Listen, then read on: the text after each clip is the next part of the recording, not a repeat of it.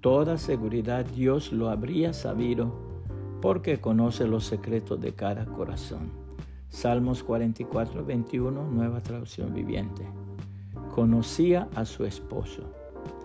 Cuando la señora Elsa Einstein, esposa del célebre descubridor de la teoría de la relatividad, llegó a los Estados Unidos, los reporteros de los grandes periódicos le hicieron rueda y entre las preguntas a que fue sometida encontramos esta.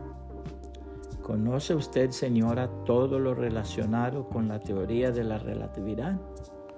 Su contestación fue la siguiente. Conozco muy poco de esa teoría, casi nada, pero conozco muy bien a su autor, mi marido. Pasa lo mismo con muchos creyentes del Evangelio del Señor Jesucristo.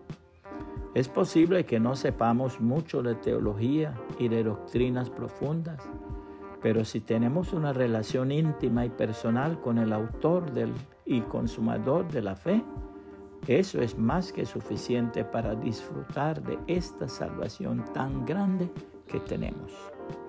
La bendita palabra de Dios dice, así es, todo lo demás no vale nada cuando se le compara con el infinito valor de conocer a Cristo Jesús, mi Señor.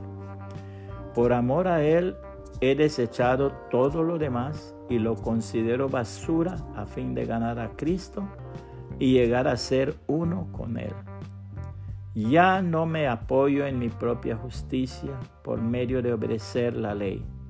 Más bien, llego a ser justo por medio de la fe en Cristo. Pues la forma en que Dios nos hace justos delante de Él se basa en la fe.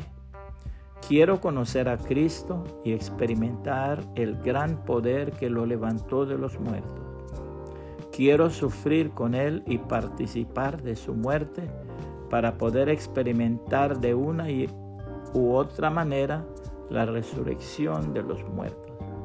No quiero decir que ya haya logrado estas cosas, ni que ya haya alcanzado la perfección, pero sigo adelante a fin de hacer mía esa perfección para la cual Cristo Jesús primeramente me hizo suyo. No, amados hermanos, no lo he logrado, pero me concentro únicamente en esto. Olvido el pasado y fijo la mirada en lo que tengo por delante y así avanzo hasta llegar al final de la carrera para recibir el premio celestial al cual Dios nos llama por medio de Cristo Jesús. Filipenses 3, 8 al 14, nueva traducción viviente puede compartir esta reflexión y que el Señor Jesucristo le bendiga y le guarde.